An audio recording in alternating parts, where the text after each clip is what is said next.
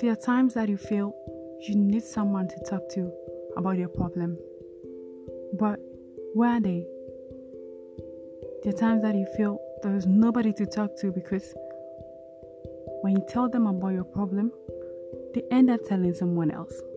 Or the next day, they're discussing with someone else. So, because of this, you feel you won't tell anybody about your problem. You keep it to yourself, and it ends up killing you.